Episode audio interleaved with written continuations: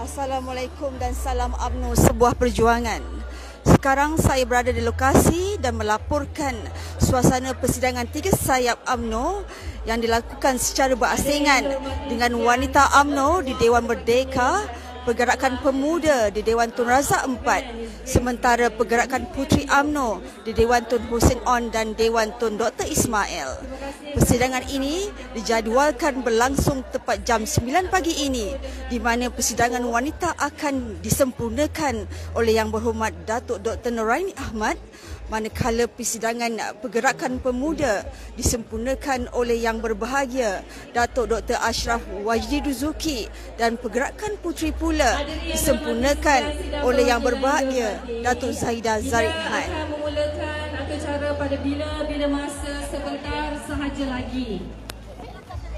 Harap mengambil tempat masing-masing, elakkan perkumpulan, patuhi SOP MKN, kenakan pelitup separuh muka pada setiap masa. Terima kasih. Okey.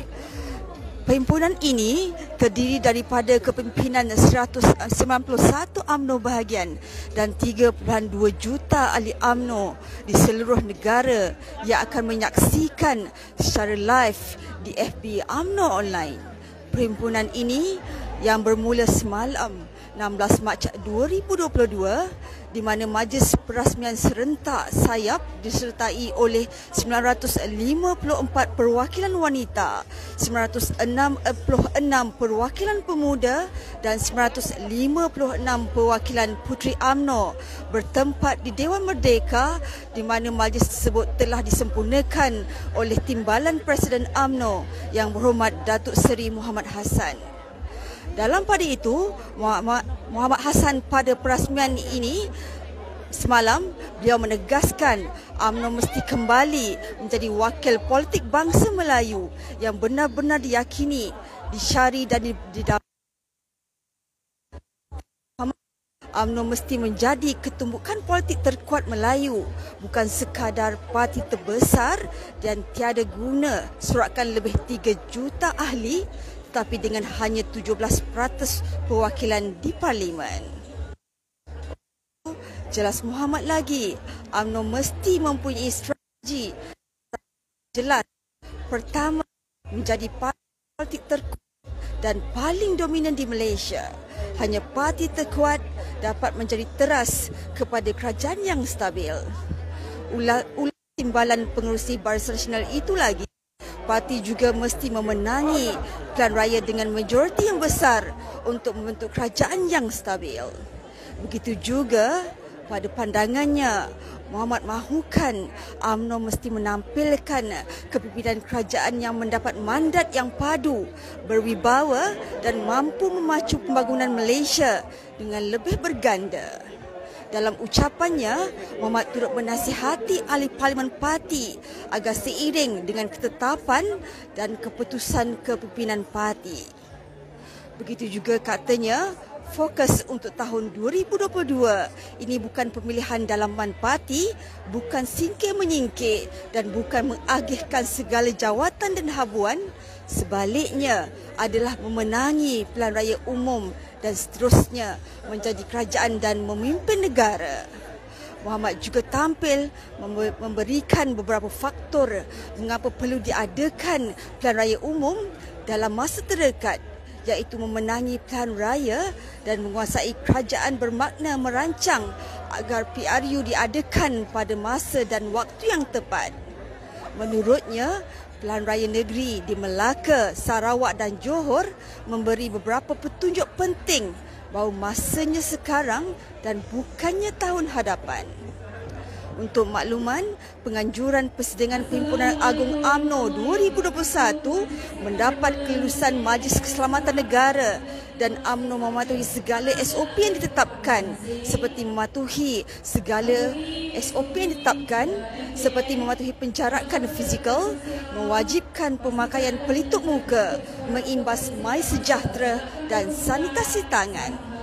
Selain itu, pihak pengganjur AMNO sendiri turut membuat penjarakan tempat duduk di mana Dewan Merdeka, Dewan Tun Razak 4 dan Dewan Tun Dr. Ismail digunakan separuh kapasiti dengan mengambil kira penjarakan fizikal perwakilan dengan hanya perwakilan yang telah lengkap vaksinasi sahaja dibenarkan untuk masuk ke dalam dewan yang diaplikasikan sepenuhnya.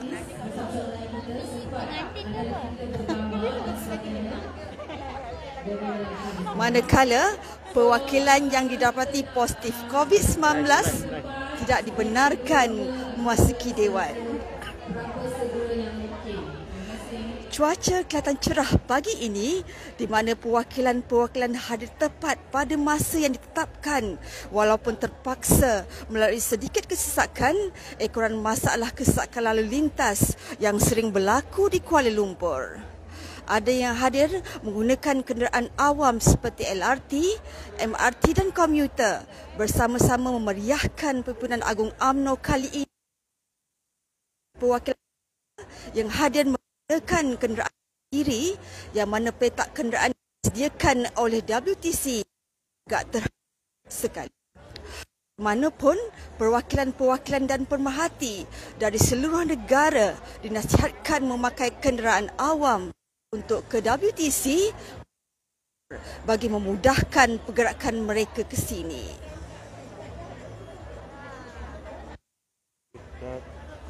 Belum. Kelihatan perwakilan-perwakilan sudah tiba seawal jam 7.30 pagi tadi di mana pintu utama sudah mula dibuka seawal jam 7.15 pagi tadi. Pada jam 8 pagi ini, didapati ramai perwakilan sudah mengambil tempat duduk masing-masing di mana perwakilan wanita bertempat di Dewan Merdeka manakala perwakilan pemuda bertempat di Dewan Tun Razak 4 dan perwakilan puteri bertempat di Dewan Tun Hussein On dan dan Dewan Tun Dr. Ismail. Perwakilan puteri dilihat begitu manis sekali menyarungkan baju putih dan kain pink berwarna merah jambu di mana tahun lepas pelibatan sayap-sayap di setiap persidangan diambil dalam kapasiti yang sedikit iaitu berlangsung dalam norma baharu kerana perhimpunan tersebut diadakan secara maya ekoran penangan COVID-19. Seperti kelaziman, perwakilan wanita pula yang hadir juga turut nampak bergaya menyarungkan dalam menghadiri perhimpunan agung kali ini. Semua perwakilan diingatkan apabila tiba sahaja anda di pintu masuk utama, anda perlu melalui pemantauan yang ketat dengan perlu mengimbas kod My Sejahtera, suhu badan serta melalui SOP yang ditetapkan dan disediakan di pintu masuk Dewan. Setinggi-tinggi tahniah diucapkan persidangan pimpinan kali ini pastinya membangkitkan momentum dan semangat setiap perwakilan yang mana AMNO dan Barisan Nasional baru sahaja mendapat kemenangan bergaya di Melaka dan Johor. Setinggi-tinggi tahniah diucapkan kepada keseluruhan kepimpinan Barisan Nasional di semua peringkat, jentera, para pengundi dan penyokong Barisan Nasional yang telah berusaha berkemp secara langsung untuk memastikan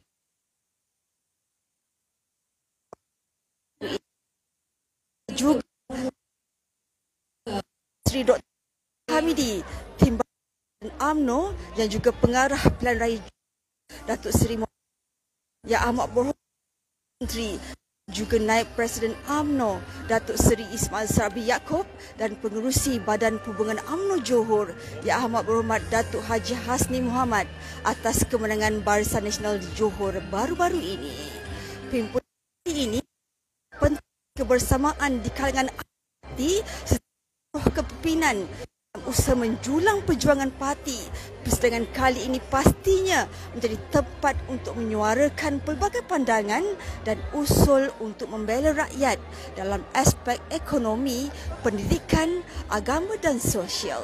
Ianya merupakan platform mendengar pandangan ahli parti bagi memastikan UMNO kekal relevan berjuang demi rakyat perhimpunan ini tentunya menjadi titik baharu untuk terus menjulang tinggi parti memertabatkan AMNO dalam serangan dan kepelbagaian kekangan khasnya melalui pengalaman lanskap politik negara yang tidak konsisten yang dihadapi sejak 22 bulan AMNO dan Barisan Nasional tumbang pada pilihan raya 14 yang lalu. Pilihan Agung AMNO 2021 yang masih mengekalkan mengikut prosedur operasi standard SOP seperti yang ditetapkan oleh Majlis Kelamat Majlis Keselamatan Negara meskipun tidak semeriah seperti kezaliman namun ke- ke- kegeirangan turut terpancar di wajah perwakilan yang tiba di pusat darangan dunia Kuala Lumpur. Setiap perwakilan yang hadir sentiasa memakai pelitup muka dan menjaga penjarakan sosial bagi membendung penularan pandemik COVID-19.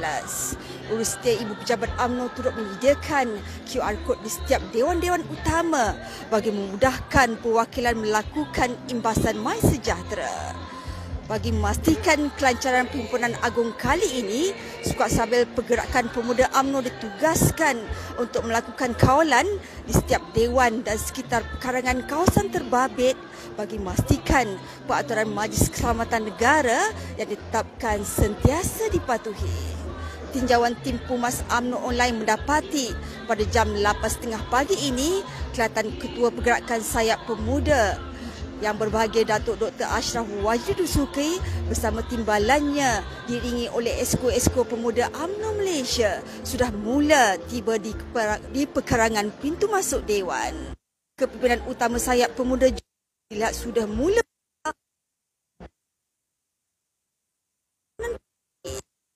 Kala putri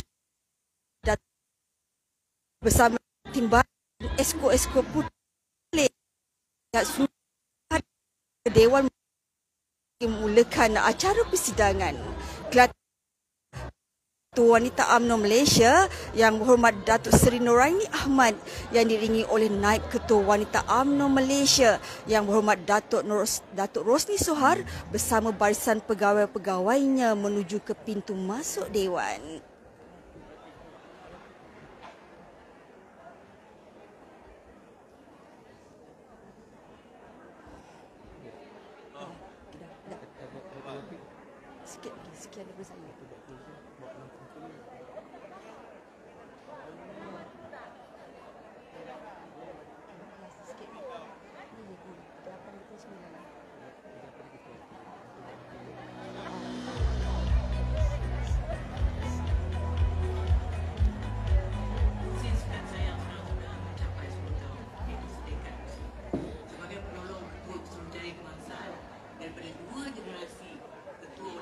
Sini ke?